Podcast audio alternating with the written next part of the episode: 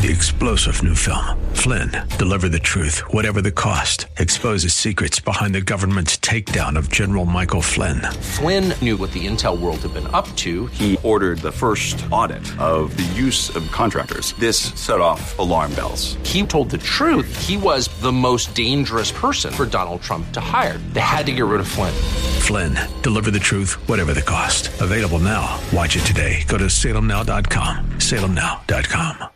Accenture. Sounds like a great program. Getting you to retirement in today's market. So let's get on with the show. Taxes, family finance, insurance, the economy, technology, media, and entertainment. Rob is talking about it with you at 800 516 1220. So call in, we'll chat and uh, have some fun. Now to start your day with the latest news and market commentary. Here's Rob Black on the Bay Area's business leader, 1220 KDOW.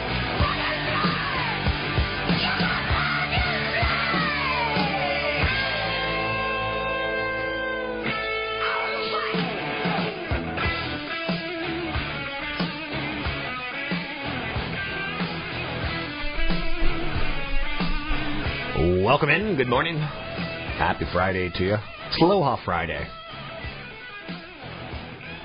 In my career, I've always tried to set myself up to have a late Friday so that I could start my weekend as the day moves on.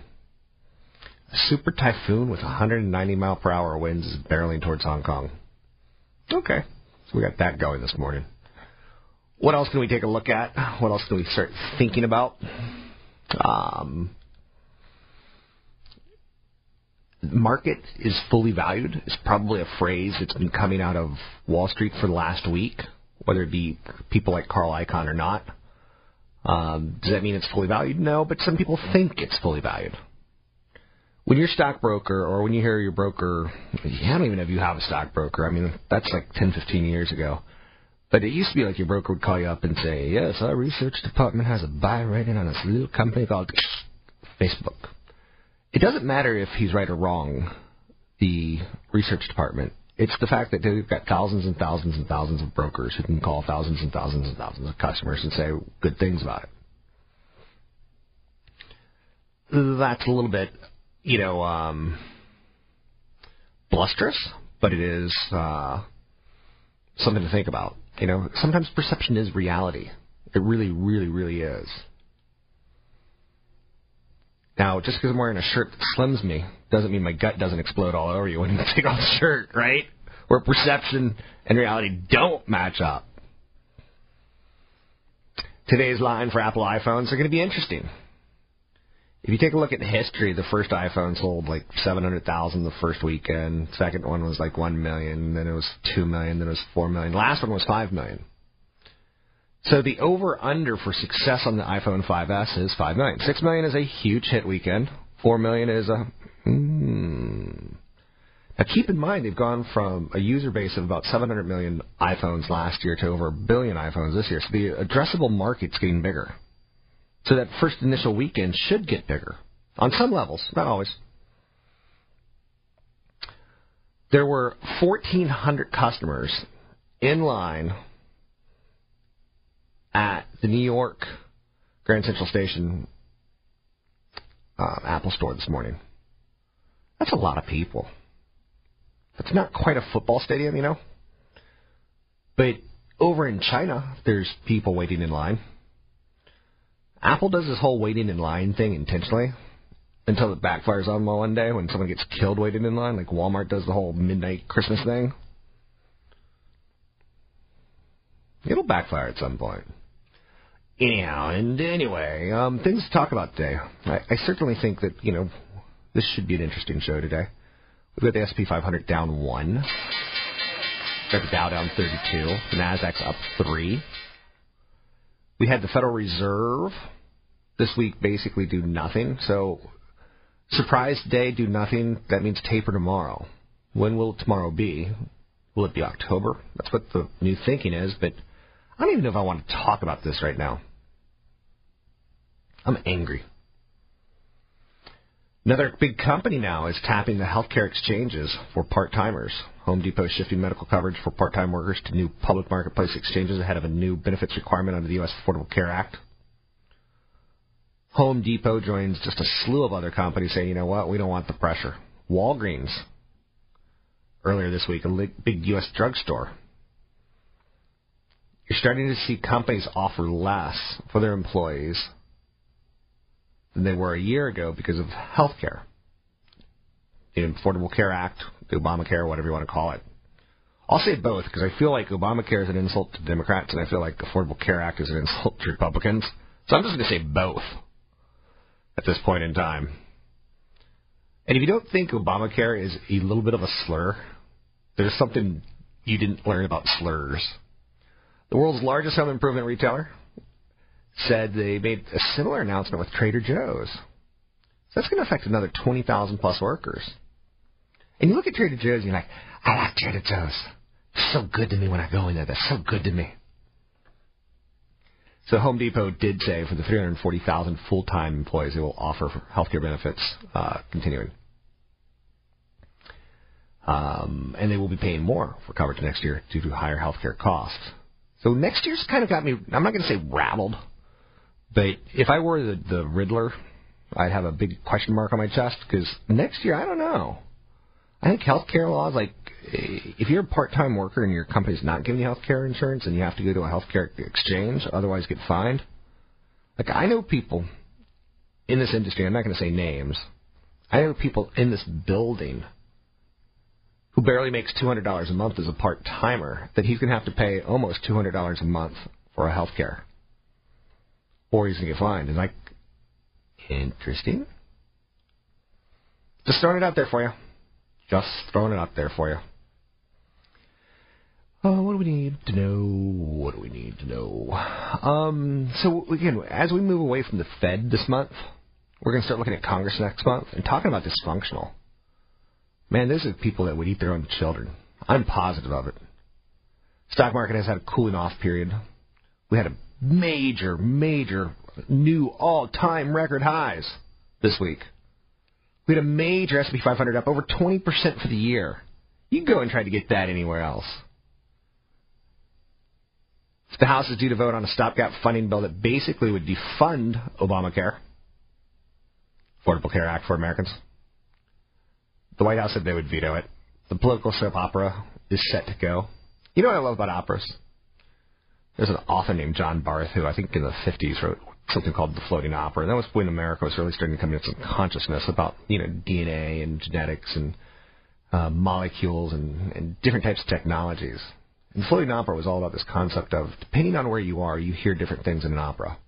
If you're behind it, you hear it going away. If you're in front of it, you hear it coming at you. If you're, you know, in the flute section, you probably only hear flutes. Same thing with politics. To me, it is a floating opera. I've learned not to have a perspective in politics because it depends on where you're sitting. And that may depend on where you grew up, is where you like to sit. So my opinion on politics is I hate them all. I just hate the opera. I hate the opera. I hate ballet. I went to see the Gettysburg, not the Gettysburg, but the Civil War opera that Philip Glass did a couple of years ago. And let me just sum up the whole opera for you. War is sorrowful.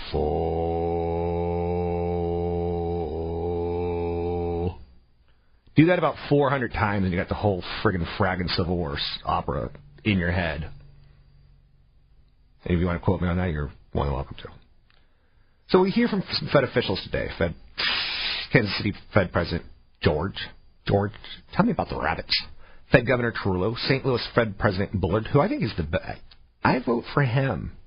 I like to see him replace um, Ben Bernanke.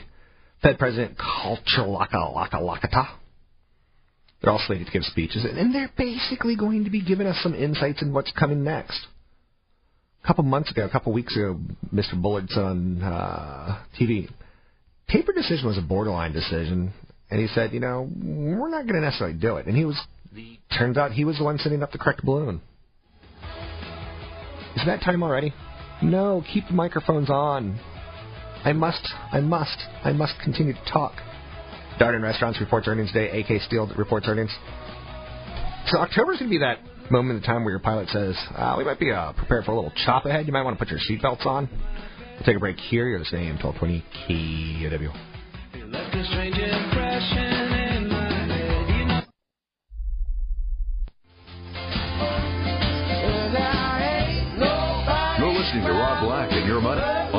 1220 KDOW, an iHeart radio station.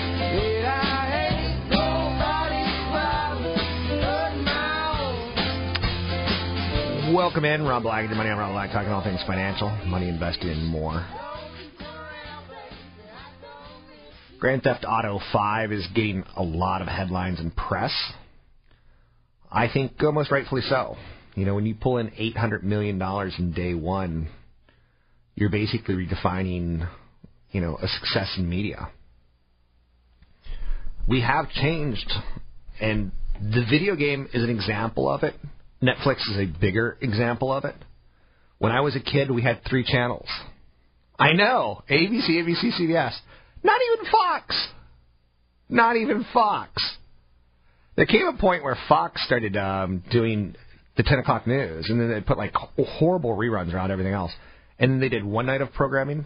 I think they did like, I'm making this up, but I know they did. Um, what was the alien show? Oh, um, X Files. So they did X Files on Fridays for nerdy boys 18 to 35. They had a sexy woman on there for nerdy boys 18 to 35. They had aliens on there for nerdy boys 18 to 35. Then they did Beverly Hills 90210. So they basically told their advertisers things like, and Married with Children for nerdy boys 18 to 35, or for raunchy boys 18 to 35. And that Hills 90210 was for girls 18 to 35 and supercharged hormone boys 18 to 35. Because you didn't watch that show if you for masculine reasons. So they, they're like, okay, advertisers, we're not going to deliver you 10 million people like NBC can. We're going to deliver you 1 million people, but they're all going to have pimples. We're going to deliver you 1 million men, but they're all going to be prime time, you know, uh, discretionary spending. So Fox kind of started reinventing stuff, which led to, you know, more cable, and HBO came along with The Sopranos and changed the world of, that is good TV. We will pay for that. Um, and then the other cable execs started figuring out that they could make money doing it. And a console, you know, when you start seeing like Call of Duty pulling 600 million, and then you see a movie like The Lone Ranger massively flop, our eyeballs are going different directions. We're no longer being steered into few options. We're allowed to vote with our eyeballs and say, I think this is better entertainment than that. So for better or for worse, I don't know what it tells you about our society, but $600, 800 million dollars in one day. That's pretty impressive, all things considered. So I say congratulations to Take Two, and you're redefining where media takes us. And very much so, I'm worried about this because I work in the industry, radio and television. You know, satellite radio is a real competitive threat. It is another place for our ears to go while we're traveling. Uh, for television, you know, good golly, Miss Molly, how many news stations are there? I work at a news station. How many news stations are there? About a bazillion. You don't see just like tech news. Is TechCrunch not enough? Is you know, Engadget not enough? Is CNET not enough for your tech news? So the industry is fragmenting aggressively, and I think something like Grand Theft Auto Five, you should not like write it off and go, that's a joke. You should write it off and say, you know, I now get it. We vote with our dollars. I will never take no for an answer if I have money. I'll take no for an answer if I don't have money. And that can go with women, it can go with retail product, it can go with restaurant services. I'm not a fan of, of grilled onions. I don't mind onion, just don't like grilled onion. So I order a sandwich that, has onions on it, and I'm like, please, no onions. And, you know, I'm pretty emphatic about it because I really don't like the taste of grilled onion. So if it comes with grilled onions, I'm like, you know what? Just take it off my bill. I don't even want another one. I've lost my appetite because I asked you specifically. So anyway, um, so we vote with our eyeballs. We vote with our, our dollars. That's without a doubt the way it goes. Um, Cornell's men's lacrosse team suspended after a hazing case involving lots of alcohol. Um, this is just ridiculous. If you feel like you have to haze people to be part of a group, there's something wrong with you. I get fraternities, I get sororities, I get the bonding that comes over hazing. I don't get the super secret handshakes. I don't. But I do get the uh, networking. And I, I do wish I networked more. It's probably the advice that I give to high schoolers the most. It's probably the advice that I give to college people. There's this six foot tall Amazon woman at KRON who left yesterday after working for a year, and she said, "Any advice?" I said, "Network." I said, "It's my biggest regret of my twenties. Not working hard, not starting a business, not you know, not setting that business up properly with you know legal protections from my partners.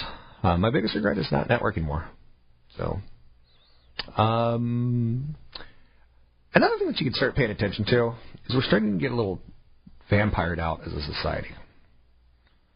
And it started with the Twilight series with bad acting, and we're like, ah, oh, aren't vampires supposed to like combust when they hit the sun, and they don't? And then we get into some more vampires and the True Blood and the Sookie.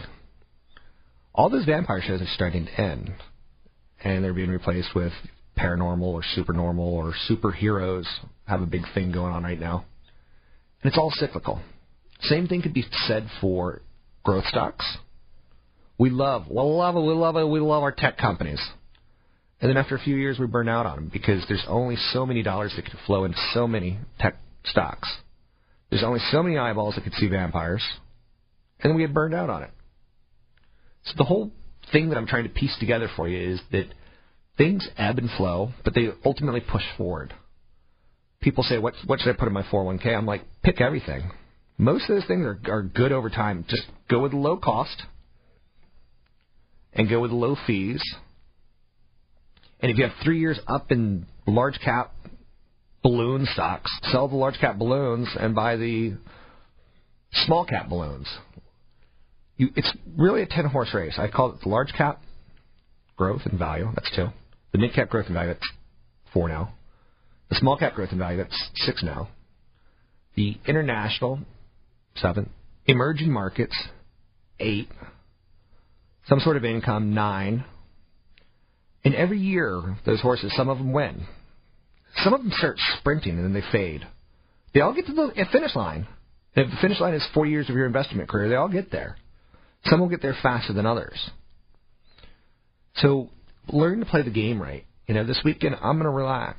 I'm so burned out. I feel like I've been doing three media projects now for five years in a row, which I've been doing three media projects now for five years in a row. I'm burned out. I'm tired.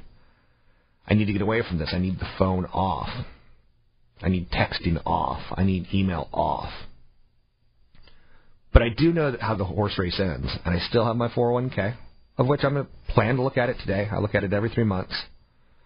Today, when I shut down business mode, I'm going to switch to Rob Black retirement mode. I'm going to take a look at what's been doing well and what's been doing poorly. I'm going to you know shift out of the weightings for the doing well and going to shift into the weightings of what's been doing poorly. Is today any more different than yesterday or the week before? No. It's just the day I have it on my calendar. Is it tied towards recent actions out of Wall Street where people are saying that they're going to see the market as fully valued? No. It's just, you know, this is the day that I've marked for it. That's about all I got for you today. Oh my. 800 516 1220. It's 800 516 1220. Modern vampires versus ancient vampires. I like my vampires named George. Not Cameron. I don't know. Just me. Ooh, Vampire Weekend, by the way. Big concert this weekend. Take a break here. We'll be right back. Give us Rob Black and your money. Find me online at robblack.com.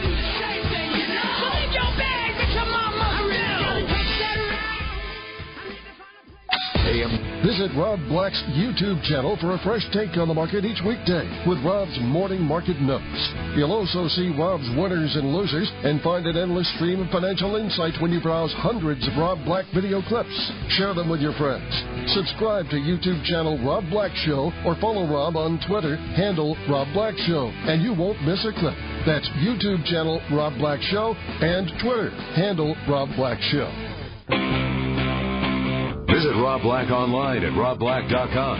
Now, back to Rob Black and your money on AM 1220 KDOW.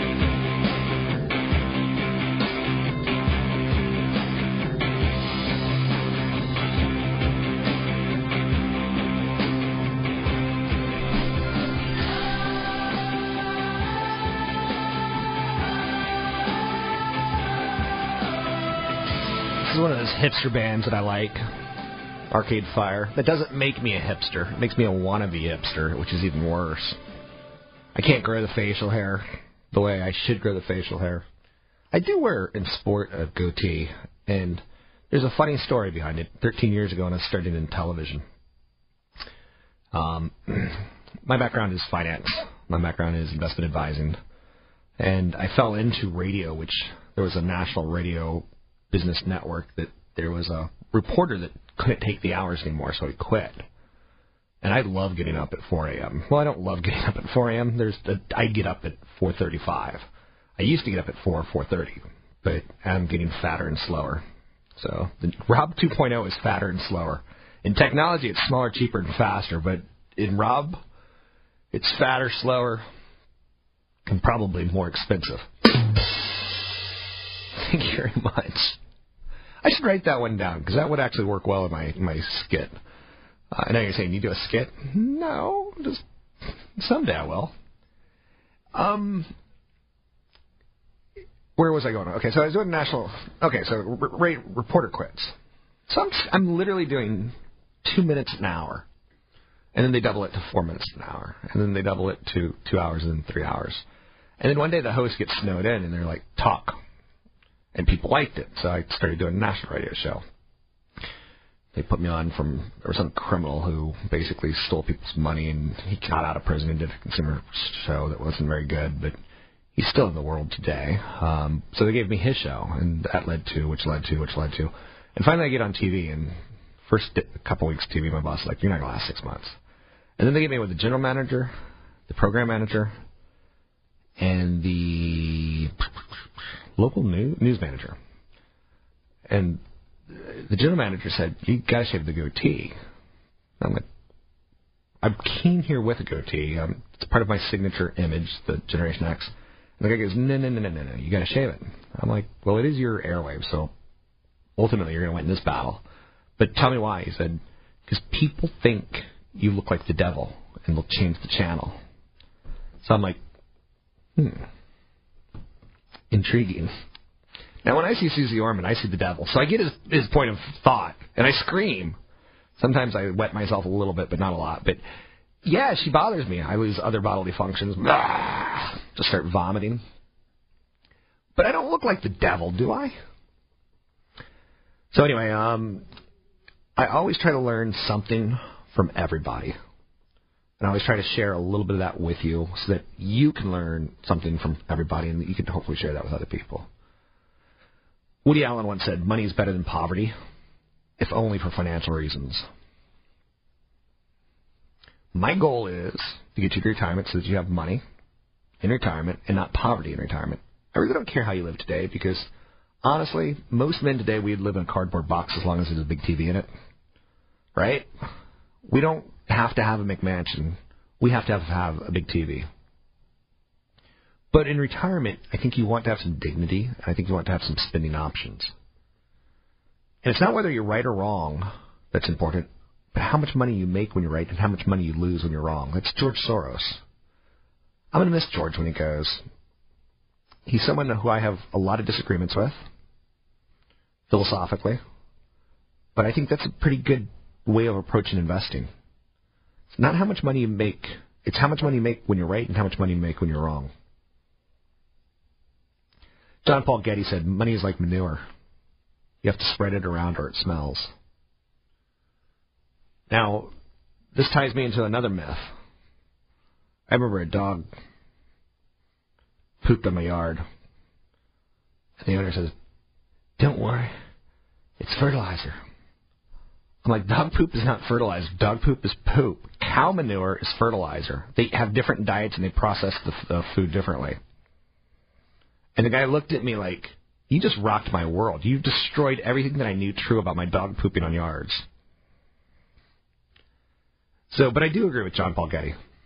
Money does need to be spread around because yes, you can hit a home run with tech stocks. Yes, you can hit a home run with real estate. I've seen families destroyed because of real estate. I've seen 20 years wasted where they got ahead and then it all fell apart on them.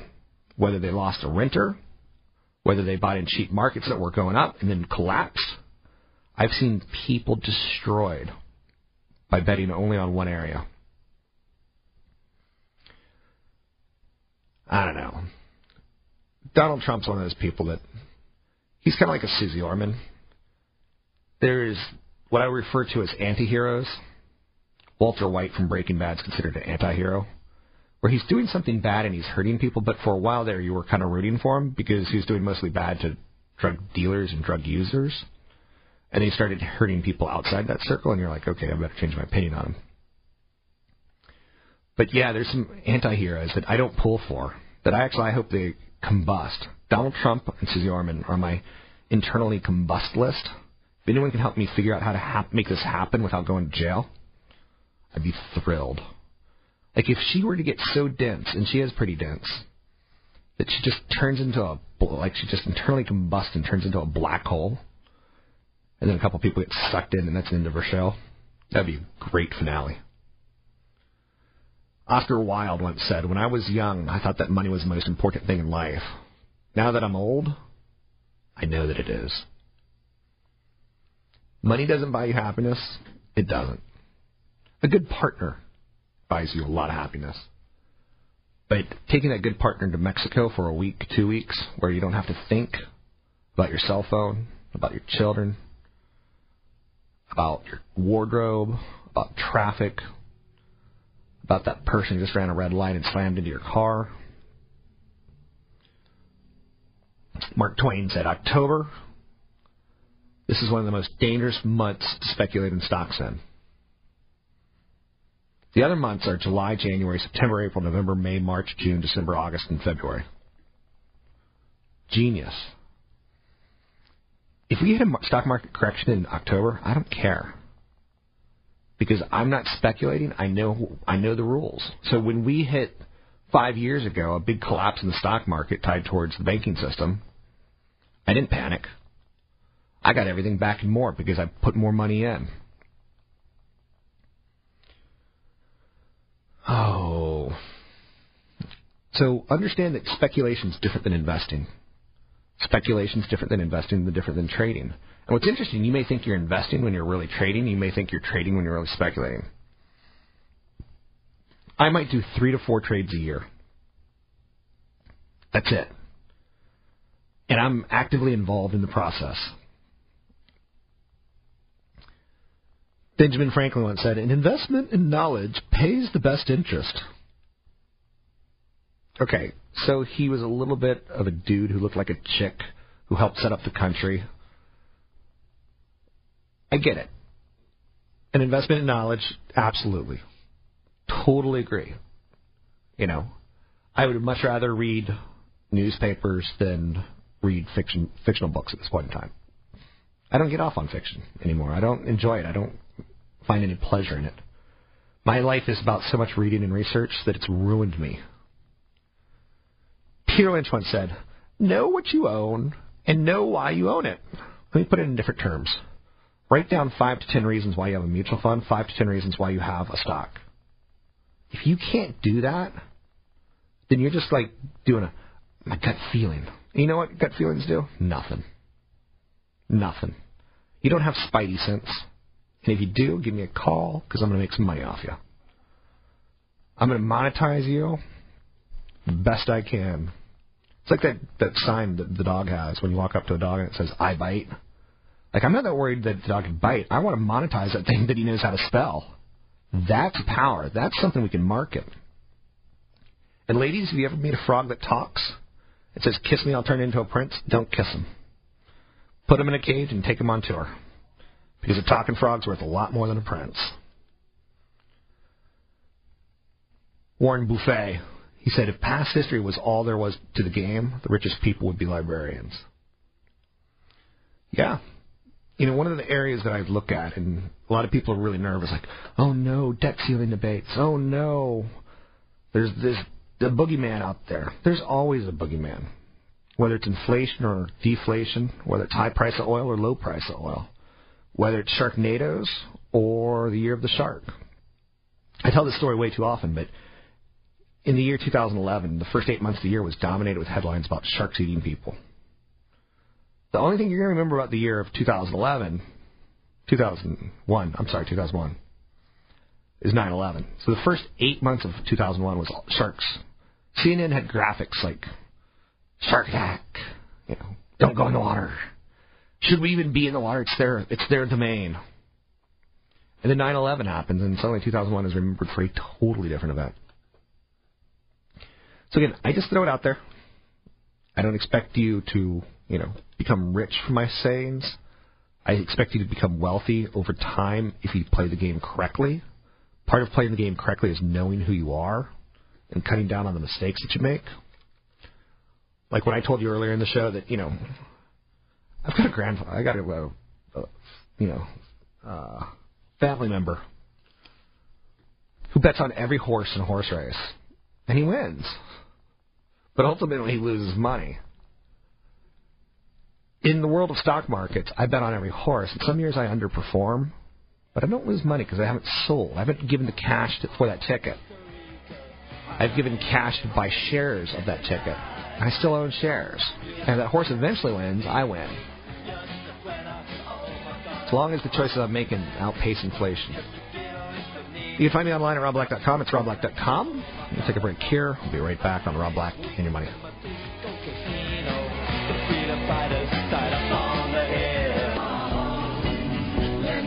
You're listening to Rob Black and Your Money on AM 1220 KDOW.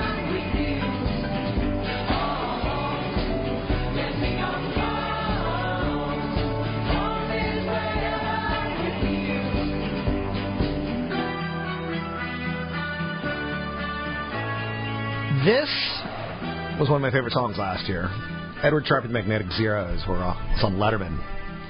Every now and then I fall in bed in front of the TV and uh, wake up and I see a band. I'm like, ooh.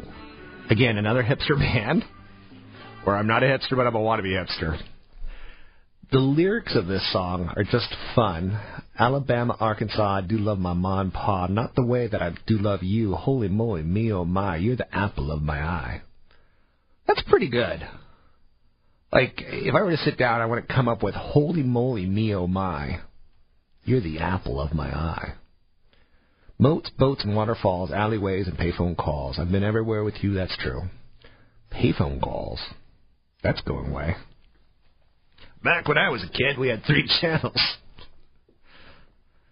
Um, anyway, another hipster band. And what's cool about Edward Sharpe is it's a character that he's played. And every now and then LA gets something right, whether you like it or not. It's an LA band. And Edward Sharpe was sent to the Earth to save Earth. And, well, he kind of messes it up. He keeps falling in love with women, which is totally the flaw of all men.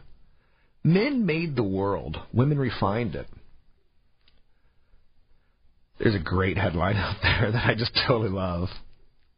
How to avoid marijuana stock scams. And you know, you instantly go, don't be high when buying stocks is probably number one, right? But the, okay. And again, if you smoke or you don't smoke, I it's not my opinion. It's not my right to judge. But the scammers are at it again. This time they're using legalization of marijuana for recreational use in two states for medical use in about 20 states, trying to lure people into fraudulent opp- opportunities. So be cautious. Um, anytime that there's something that's like a big headline, it could instantly um, translate into, well, I could use that big headline. You've heard about it in the news, right? You've heard about this Obamacare, this Affordable Care Act. So I work for a company that's taken an opportunity to invest in a small company. I want to get you in on the ground level. We're expecting to go IPO like it's pretty easy to pull off scams. But how to avoid marijuana stock scams? Don't smoke a lot of weed and and give away your money. Some of the things that I like to do is um, I've got a friend who takes his kid to the dollar stores, and I, I always I always appreciate watching other people and how they spend money, um, and how they like reward their kids or not reward their kids. Cleaning supplies are actually pretty good purchases at dollar stores. Dollar store brand cleaners work just as well as name brand cleaners. They cost about 30% less. Sponges and scrub brushes are also cheaper at the dollar store. sponge is pretty much a sponge. Now, if you're starting to get into name brand stuff like Ajax dish soap and Comet, um, suddenly you're paying about the same. Food containers, cheaper at a dollar store. Gift wrap and bags, cheaper. Greeting cards, a lot cheaper. Party supplies like napkins, way cheaper, 50% cheaper. Picture frames, if you're looking for inexpensive ways to frame things like your kid's drawings. Let's face it, your kid's not Pablo Picasso. I've got a Pablo Picasso hanging in my office at KRON. Not a piece of art. I've got a picture of Pablo Picasso.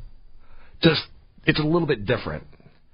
If you see the movie Jobs, Apple used to have um, a lot of inspirational people, people who were considered geniuses for their time. And they've got a lot of black and white frames of these people hanging in the, the halls of, of Apple. And I've actually got one of the one of those. So it was Pablo Picasso, which was hung in Apple. How did I get it? Was it the four finger discount? Was it, hey, look, it's three in the morning? I'm not going to say. Scented candles, cheaper at dollar store. Shampoos, cheaper at the dollar store. Anyway, what brought this up was that a friend of mine, he's got a couple kids who, eh, they're not the best looking kids. Like, they got teeth that are going forward. Their mouth is just a mess of teeth going every angle. He's like, yeah, I take my kids to the dollar store and let them go crazy. Give them five bucks and they they, they can do whatever they want. And I kind of like that. Like, if you're going to throw, I mean, again, they're probably getting sugar and diabetes, but with that said, I get it. 800 516 1220 to get your calls on the air. It's 800 516 1220 to get your calls on the air. Anything that you want to chat about, let's chat about. Um, you know, I went over some of the great financial sayings. One of the things that I want you to do is, is really come up with something that defines you. Um, I refer to it as a manifesto. If you can come up with, and it doesn't have to be like a Unabomber manifesto. It could be, uh, I'm a saver, I'm not a spender. You know, I just got a big deposit in my check account. And I'm like, I should do something nice for myself. I think I deserve a big fatty steak tonight. And you know what? I don't. I'm a saver. I'm not a spender.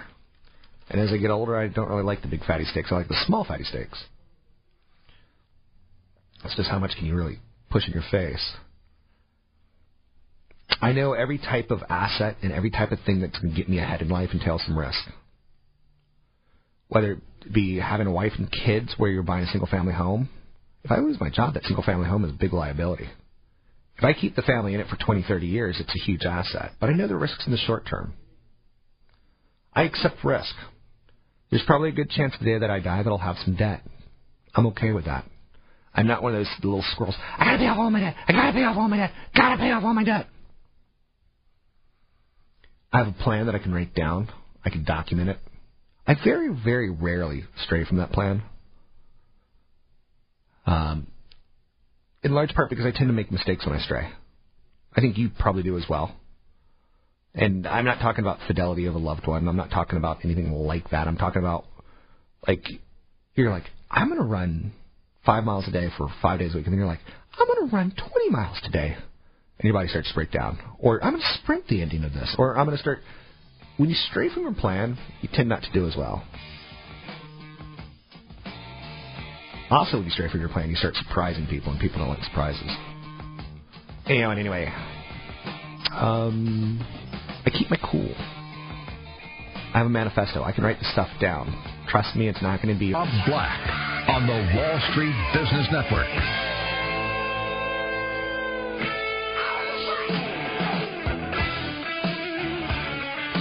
Welcome in. Good day. I do, I do to you and you and you.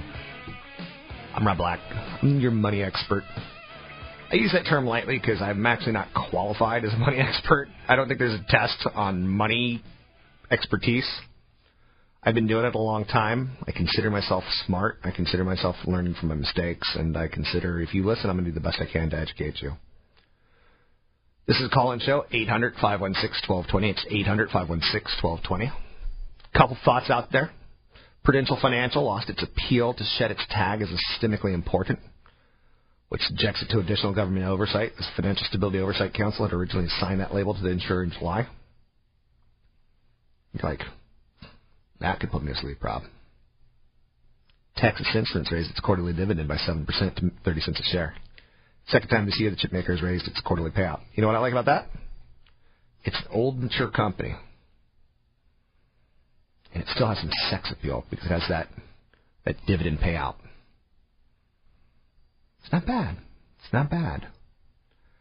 Dividends are sexy. Buybacks are sexy. Some guys like blondes. Some guys like big tushies. I like dividends and I like stock buybacks. Right? Right? You with me? Sexy Texas Instruments? Mm? Mm? Mm? Not selling am I? Tried. You know the 45 year old woman who still has sex appeal and reaches out to younger men? That's Texas Instruments. They're old and long in the tooth. They used to be a sexy growth stock. They're not anymore. They can't pretend to be. They make a lot of semiconductors that are in cars. You'll never know if you have a Texas Instruments chip, is my best guess. You know about Intel still. You still know if you have an Intel processor. Kind of thing. New York Times declared a quarterly dividend of 4 cents a share for the first time. The newspaper publishers paid a dividend, first time in four quarters. Vornado.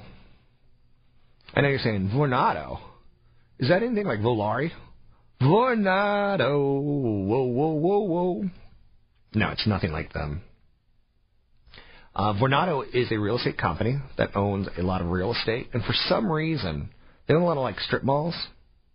So the real estate investment trust, they operate the strip mall. They get the tenants, and then they share 90% of their profits with you. Great.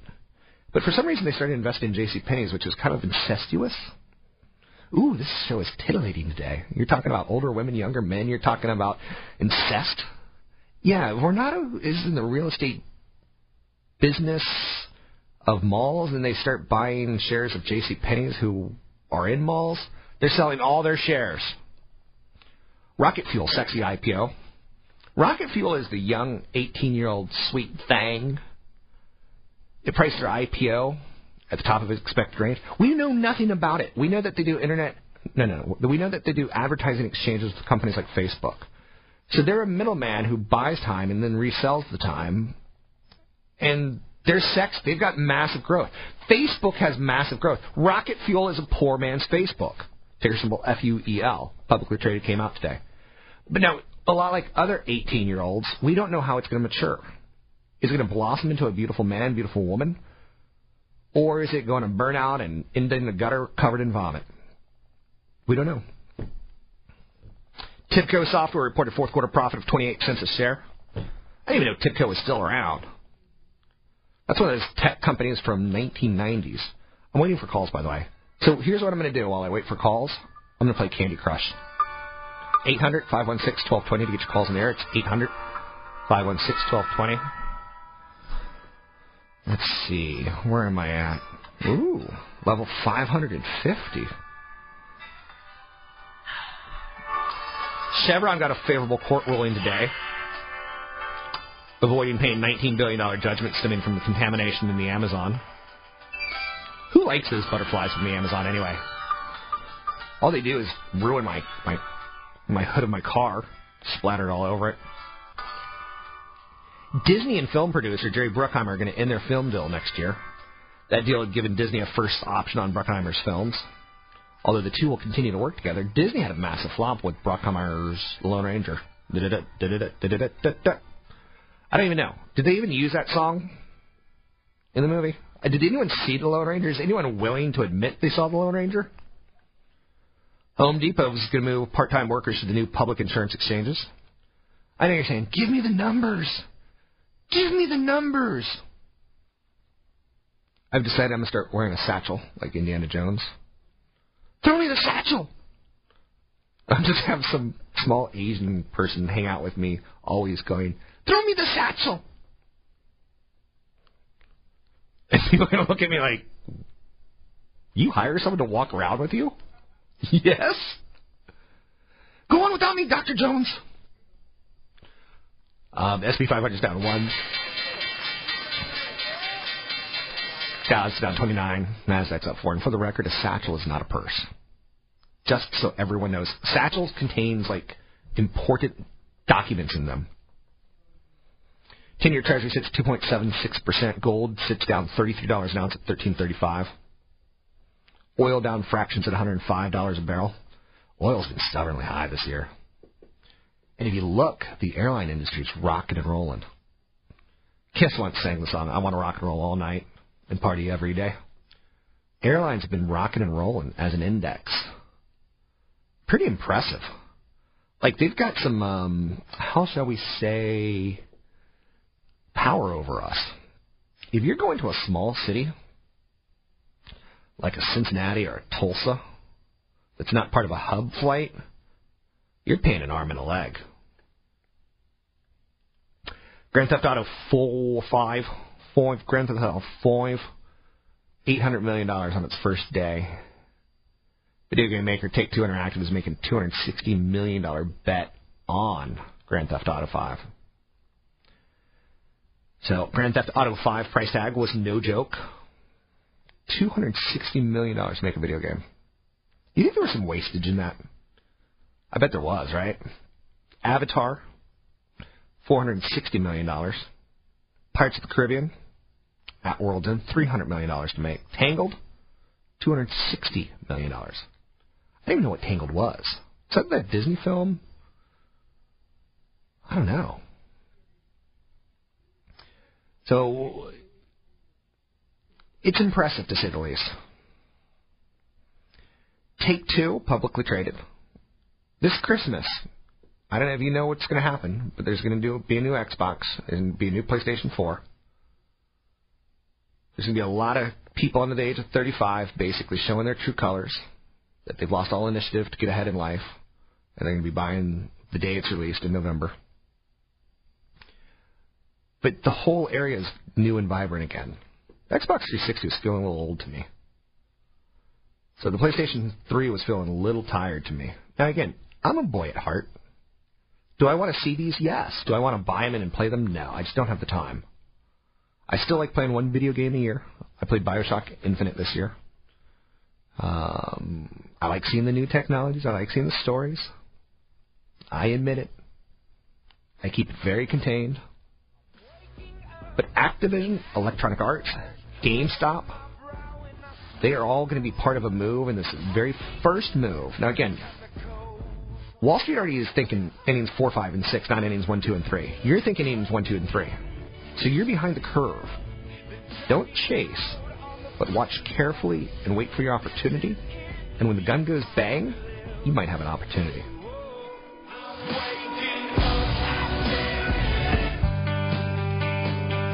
You're listening to Rob Black and Your Money on AM 1220 KDOW, an iHeart radio station.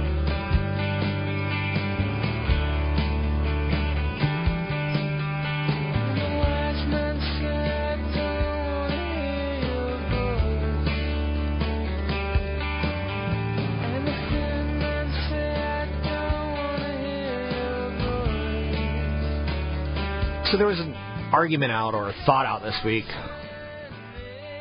about how Larry Ellison and Sergey Brin and Larry Page at Google and they're spending money to try to figure out how to live forever.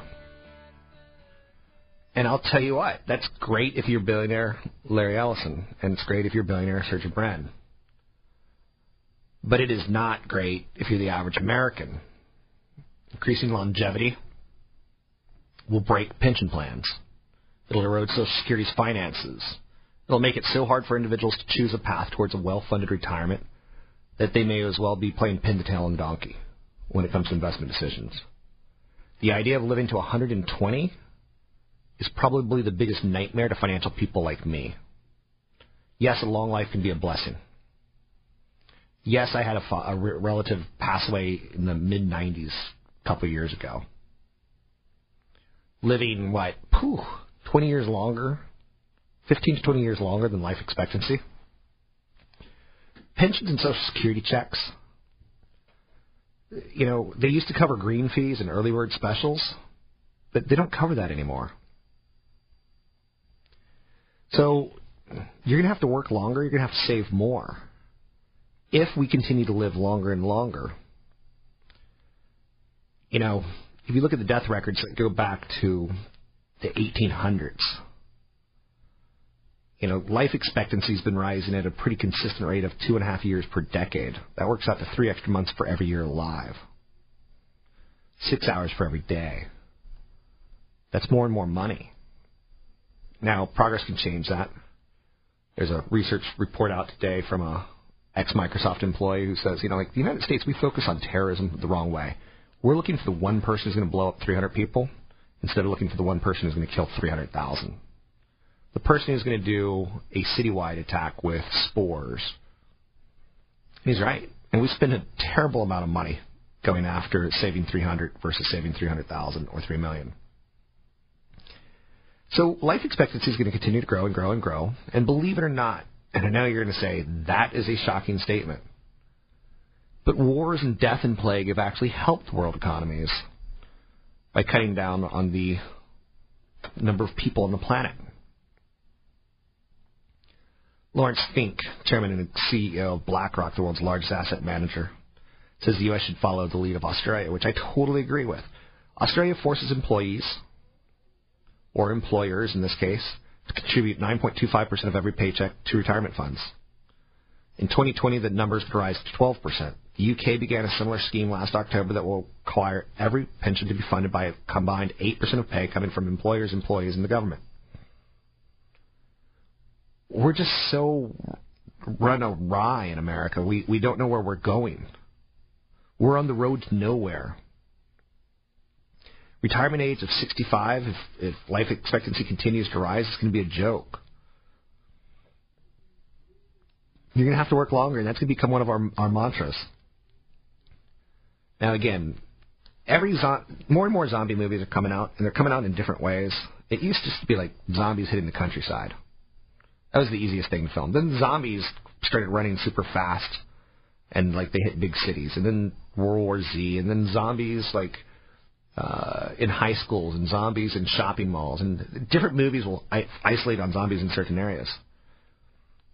I think we should come up with. There's, for instance, there's Shaun of the Dead, and then there's the Cockneys versus the Zombies, which is the people who in England speak with that terribly harsh enunciations don't quite understand. But um, I think we should start like maybe making people over 70 the new zombies and start taking target practice because we have to thin the, the herd. We can't keep feeding everyone the prospect of living longer than our parents and our grandparents, it's not seen as a menace until you're actually there. When your health is so horrific and the cost of health is so high. Now let me contrast that and say, of course I'm kidding. I'm not really talking about killing people. Okay? Let me contrast that by saying the House passes $39 billion food stamp cut. Republicans in the House of Representatives view the aid more skeptically, arguing it's rife with waste and abuse. Legislation passed the chamber yesterday that would cut $39 billion from nutrition programs over a decade, roughly 5% reduction that would end food stamps benefits for 3.8 million Americans next year. I worked in a grocery store when I was in high school, and I can tell you that there was a lot of people that they'd have two lines.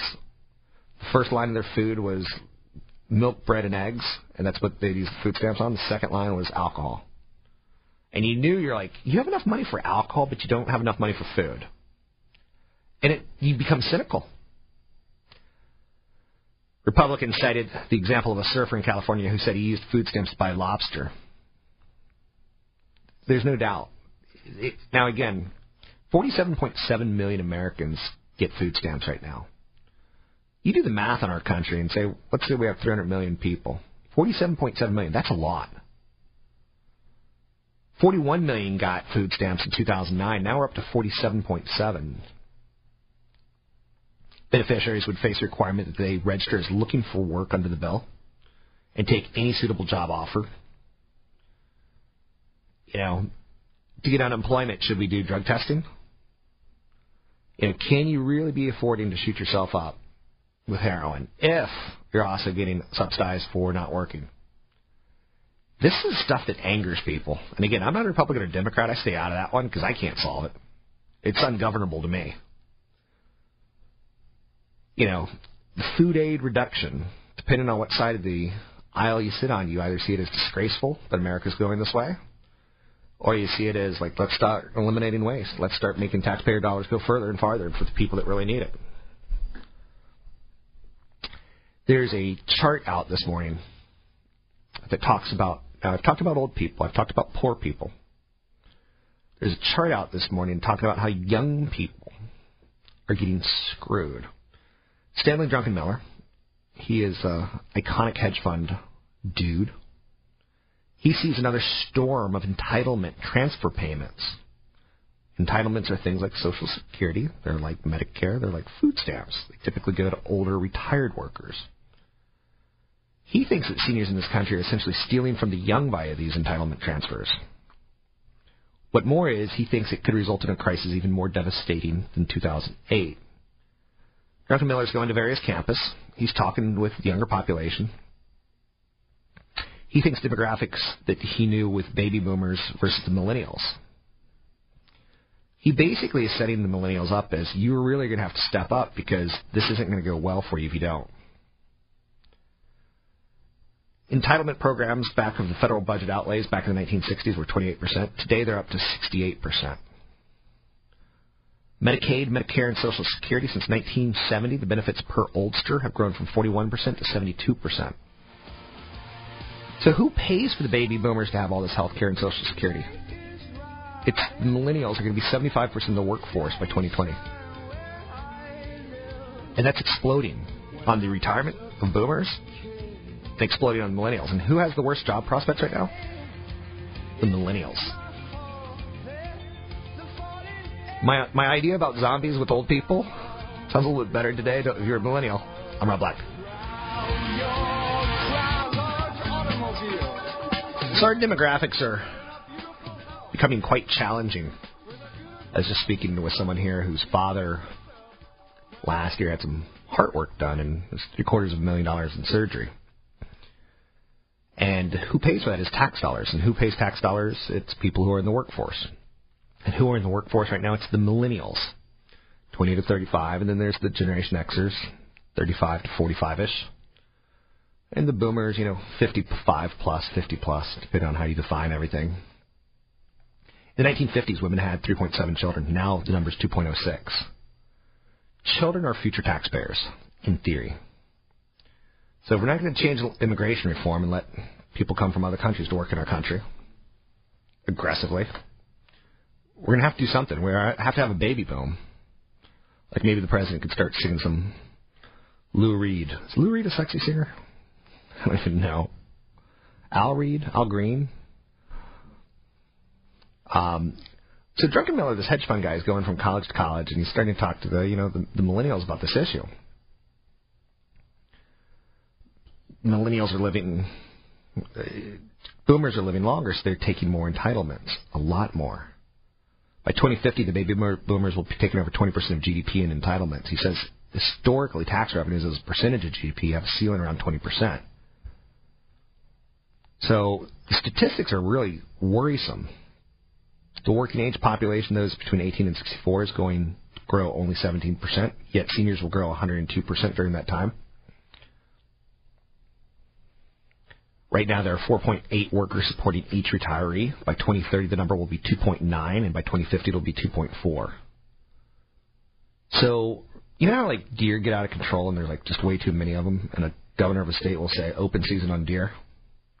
We may have to do that with senior citizens at some point in time.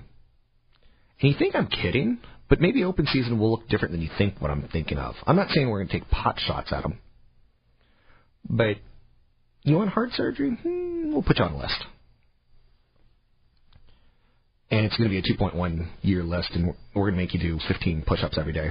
See we can't kill you before then. The current debt is a lot bigger than people think because what's off the balance sheet? If you take the present value of expected tax revenues and you subtract the present value of the benefits we promised, the current debt present value is $211 trillion.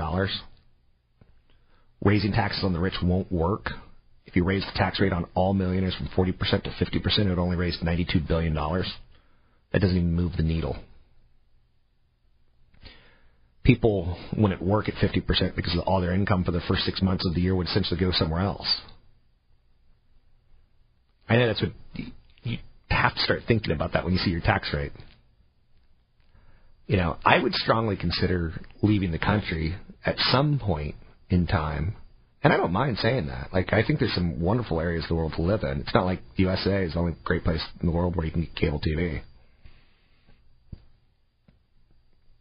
Raising everyone's taxes isn't a viable solution either. You'd have to raise everyone's taxes on income taxes and payroll taxes and dividends 64%. Cutting all government spending is not going to work either. You'd have to cut it everywhere defense, entitlements, Head Start programs by 40%. If we wait 20 years, these numbers would be 77% and taxes would be 46% of spending though. So the longer we delay, the more exponential the numbers become. Druckenmiller, the hedge fund guy who's going around talking about the disparity between Generation X, between the baby boomers and millennials, says that on average, 90 year olds today are spending 135% of what the average 40 year old is making. And they're spending about twice what the average 30 year old is spending. So the biggest part of their spending is on health. Druckenmiller, hedge fund manager, also says that our healthcare system screwed up. One reason is malpractice insurance. Lawyers take such a large share of what would be physician income that malpractice insurance also incentivizes hospitals to run all these unnecessary tests and costs go up dramatically. I know people that they've had their children in the hospital for an infection and it's treated as if it's potential cancer. Because the doctor can't afford for that one infection out of a hundred thousand to be diagnosed as an infection when it was actually cancer. It's it's is what it is. So I feel like I'm like getting all discouraging on you, and I don't mean to. Maybe I could change the topic and go a different direction. Hey, I have a TV show on Mondays at 11 a.m. on Channel 4 KRON. I also do TV um, at 6:45 and 9:15 in the morning. So tune in. Feedback's always welcome on how bad my hair is. No. You know how discouraging it is that people give you grief about like, did you, did a rat sleep in your hair? You're like, is that really the best you have? Adidas, shoe company, the world's second largest maker of sporting goods, fell the most in more than a year after cutting 2013 profit forecast yesterday. Okay. Now, on one hand, I'm actually pretty good with that because I like Nike. I push Nike. I talk all about Nike. On the other hand, if Adidas sales are falling, they may say, you know what, these $100 sneaks we're going to sell for 80, 60, 50, 40, 30, whatever. Personal income something that I look at. Combination of improved weekly and hourly earnings. In hindsight, for the month of August, it should underscore modestly better consumer incomes and spending. We're looking for about 3% raises across America next year. Top line order for durable goods will probably show little, if any, growth in August. So as we're in September, we're starting to look back on what will become economic data that comes out in the next couple of weeks. New home sales comes out on Wednesday. The August new home sales data may be the last hurrah for the recent improvement in demand for new houses. Higher interest rates, traditional slowdown in demand in the second half of the year, strong probability the pace of sales will slow noticeably into early 2014. If you want to sell your home at the peak price of this 12 month cycle, it might be this month. Now, again, it might not. You never know real estate's all about location, location, location. And you're like, ah, I live on the best street. I'm going to hold on one more month. And that may be the best strategy possible, and yet it may be the person on the worst street. As people who could afford the best go to the medium, and as people who could afford the medium best go to the low. Consumer expectations are starting to deteriorate. There's more and more discouraging stories out there. This is all economic data that we can expect next week. I'm looking ahead for you. Slowing economic activity, gas prices, gas prices, political tensions, both geopolitical as well as domestic. You know, this whole Assad thing, we're going to give you the weapons on Thursday, we're going to give you some of the weapons on Saturday. Wait, wait, wait, there's a civil war going on. Like, you can't possibly be standing around while we're taking shots at each other. Then you get the, you know, the House Republicans trying to defund Obamacare, and the Affordable Care Act. That's contentious. Let's put it this way. That's like the dad saying, bedtime's going to be 8 o'clock. And then two weeks later, the mom coming in and saying, you know what, kids, you can go to sleep whenever you want. Obamacare, President Barack Obama, he got his health care plan, the Affordable Care Act, in place. And to defund it now, it's contentious. Land prices in Japan's three largest cities rose for the first time in five years. You want to look at a devastating effect that old people have on the economy? Look at Japan. You want to look at a devastating effect that not being non-capitalist and being nice? Japan tends to fire people in nice ways. They tend to wait to fire people. For God's sake, they let Howard Stringer, an American, run Sony into the ground. That's how nice they are. German elections. German, I know you're saying, please, please tell me when Germany's having the elections. Sunday. I know you're saying, well, now hold on, wait, wait, why do I care? The Niners are on. Well, you probably don't. But if you have a 401k and you're expecting to retire, you probably want Angela Merkel reelected. So I would say use Google Translator and start reading the German papers and figuring out what's going on. If you want to be a financial nerd like me, China's got some manufacturing data coming out, some consumer price data coming out. Taiwan's got a typhoon. No, is it Taiwan or Hong Kong? Taiwan's got a typhoon named squarely at it. Hong Kong, Hong Kong. Changing my mind. Um, economic frailty. That's a phrase that we're hearing more and more out of CEOs. Ralph Lauren said while traffic to brick and mortar stores was challenging, growth in e-commerce continued to be very strong for both our retail and wholesale segments. Traffic to brick and mortar stores, okay. So that's doable, right? Dean Foods, overall weakness in large format retail is offsetting solid growth in food service and small format channels. Papa John says, each week we face increasing challenges from a variety of areas, including our competitors and still a struggling global economy. Jack in the Box said, it definitely feels like the economy is stalled. Elizabeth Arden, our largest mass retail account in the U.S., has experienced negative retail sales trends and even worse replenishment trends. U.S. Concrete, we saw exactly what everybody else is reporting in the public space right now. The Northeast, Southeast, and Upper Midwest and parts of Texas were significantly impacted. There was a lot of rain. So that rain equals slowdown. When you're dealing with concrete, rain equals slowdown. Rick's Cabaret, I know you're saying, look at all these economic indicators from all these retailers, from pizza to car companies. Like Ava said, the economic environment in Europe remains tough, but we saw some encouraging signs in the rest of the uh, second half. Volume increased year over year in France, Italy, Spain, and the UK. Our initiative to expand our presence in the value segment of the European market continued to bear fruit. Rick's Cabaret said same-store sales will decline a little because we're just not trying to fill seats like we're doing through the recession and we're looking for customers that we can actually make money off of. You know what Rick's Cabaret does? Strip clubs. That's right. Look at all these economic indicators out there.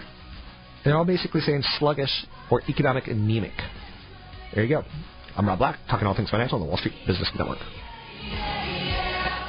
A Bloomberg Market Minute. You're listening to Rob Black and Your Money on AM 1220 KDOW, an iHeart radio station.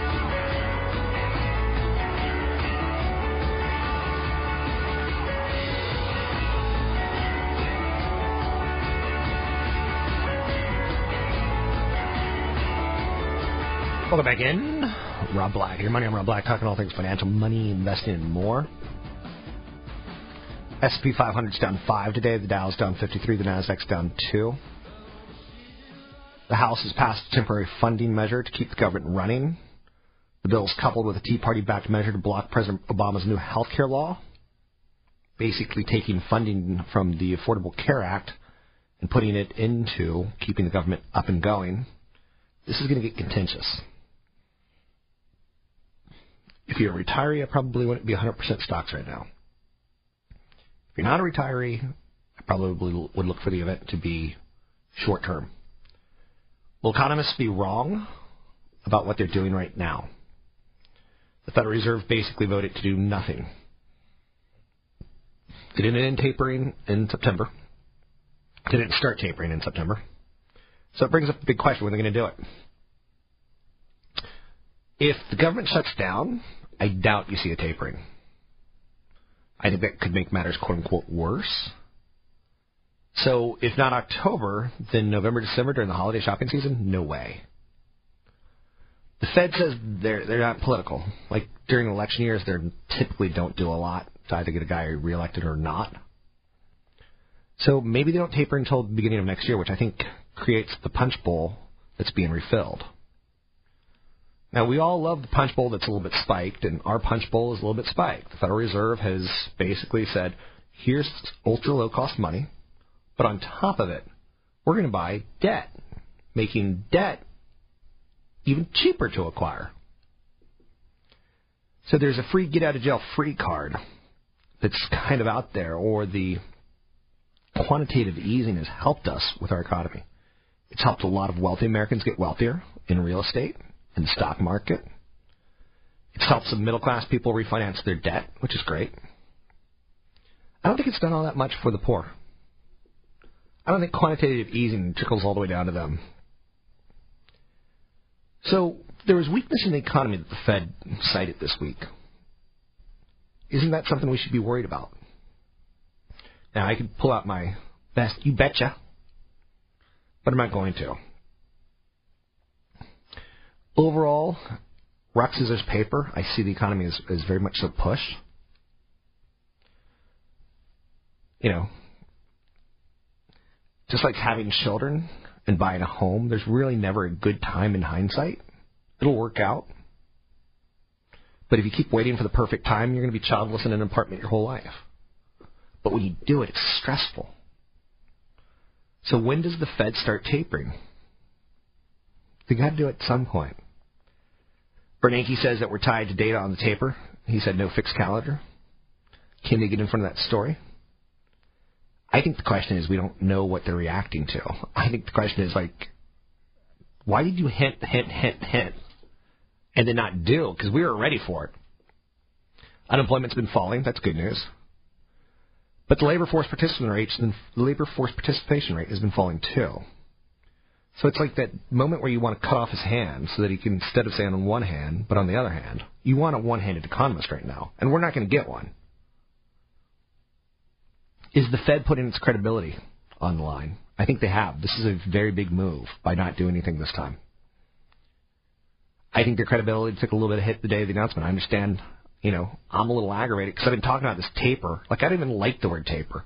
I had to look up the word taper three months ago when the Fed started introducing it. The next time they tell us that they're tapering, we're going to be like, woof, woof. Until we see it, we won't believe it. so I'm optimistic. I think the Fed's doing a right thing as well as they could. I think our policymakers are doing a horrific thing by doing nothing. I think the income inequality that we're seeing in this country, I think the Fed is exasperating it but I think it's unintentional. I think again, it's up to our politicians to create in a scenario. I'm a small business owner. I've hired many, many, many people. I don't get incentivized for it. My incentive is a higher paycheck. My higher paycheck is higher taxes. At some point in time, I'm going to say, you know what? I'd rather fire three people and be fat than barely get by. And that'll have real economic impacts if our government doesn't start figuring this out. In hindsight, you can look back and see how dysfunctional our government's been just by looking at the way we, we wage wars. We wage war with Iraq, and Democrats are like, you can't possibly do this. This is horrible, horrible. We potentially wage war with Syria, and the Republicans are like, you can't do this. This is horrible, horrible. You're like, didn't you just say the opposite four years ago? It's that kind of silliness. Speaking of silliness, there's articles going around today about the sell by dates on your groceries. That Americans throw away way more food than we need to. The use by or sell by or best before dates don't have a thing to do with food safety. They're indicators for shelving and inventory purposes. They're best guesses. And this is the type of story that's like getting out there today. I don't know. Maybe we should just all buy canned food and eat it as long as we want. Americans waste some $900 million on food a year. I thought the number would be a lot bigger. 90% of customers say they've impulsively tossed out food that would be perfectly good to eat as a way of just being safe. I'd rather be safe than sorry than eat that pork. So maybe we'll get some big, um, I don't know, reform in food labeling. Maybe that would be our next big thing in America. Yeah, don't eat dented cans. It's my last piece of advice for you on the weekend. If oxygen's gotten in that thing, watch out. Um, have a good weekend. I'll be doing the Chad Burton New Focus Financial Show today from 1 to 2. You can find out more about me at robblack.com. You can find out more about Chad at newfocusfinancial.com. Have a nice weekend. Take care. It's a Friday, no work till Monday. The views and opinions expressed by Rob Black and his guests are not necessarily those of the Wall Street Business Network, this station, its management, owners, or advertisers, and should not be construed as legal, tax, or investment advice. Always consult with the appropriate advisor before making any investment or financial planning decision. Three star general Michael J. Flynn, head of the Pentagon Intelligence Agency, knew all the government's dirty secrets. He was one of the most respected generals in the military. Flynn knew what the intel world had been up to, he understood its funding. He ordered the first audit of the use of contractors. This set off alarm bells. The explosive new documentary, Flynn, Deliver the Truth, Whatever the Cost, uncovers the facts behind this scandal. Flynn told the truth. He was the most dangerous person for Donald Trump to hire. I find out the worst enemy that I'm going to face in my life is right here in America. They took my assessment and they wanted me to change it. And I was like, I'm not changing it. They had to get rid of Flynn with in depth interviews, archival footage, and never before seen personal records of the man behind the headlines. I just felt like I was drowning. Flynn, deliver the truth, whatever the cost. Available now. Watch it today. Go to salemnow.com. Salemnow.com.